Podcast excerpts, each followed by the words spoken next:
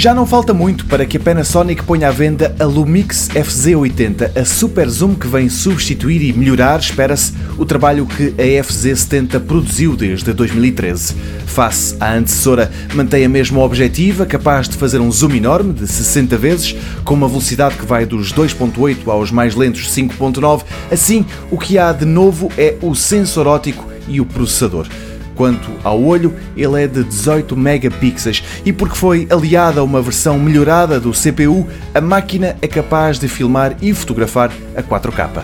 Estes modos de Ultra HD permitem também um uso mais criativo da câmera, já que tem, por exemplo, o modo pós-focagem que, através do ecrã sensível ao toque, deixa o fotógrafo escolher que área da imagem deve estar focada depois da fotografia ter sido tirada grava vídeos em super câmara lenta e, entre outras características interessantes, destaca-se o Wi-Fi. A Panasonic diz que a FZ80 estará à venda no próximo mês. O preço deve rondar os 400 euros.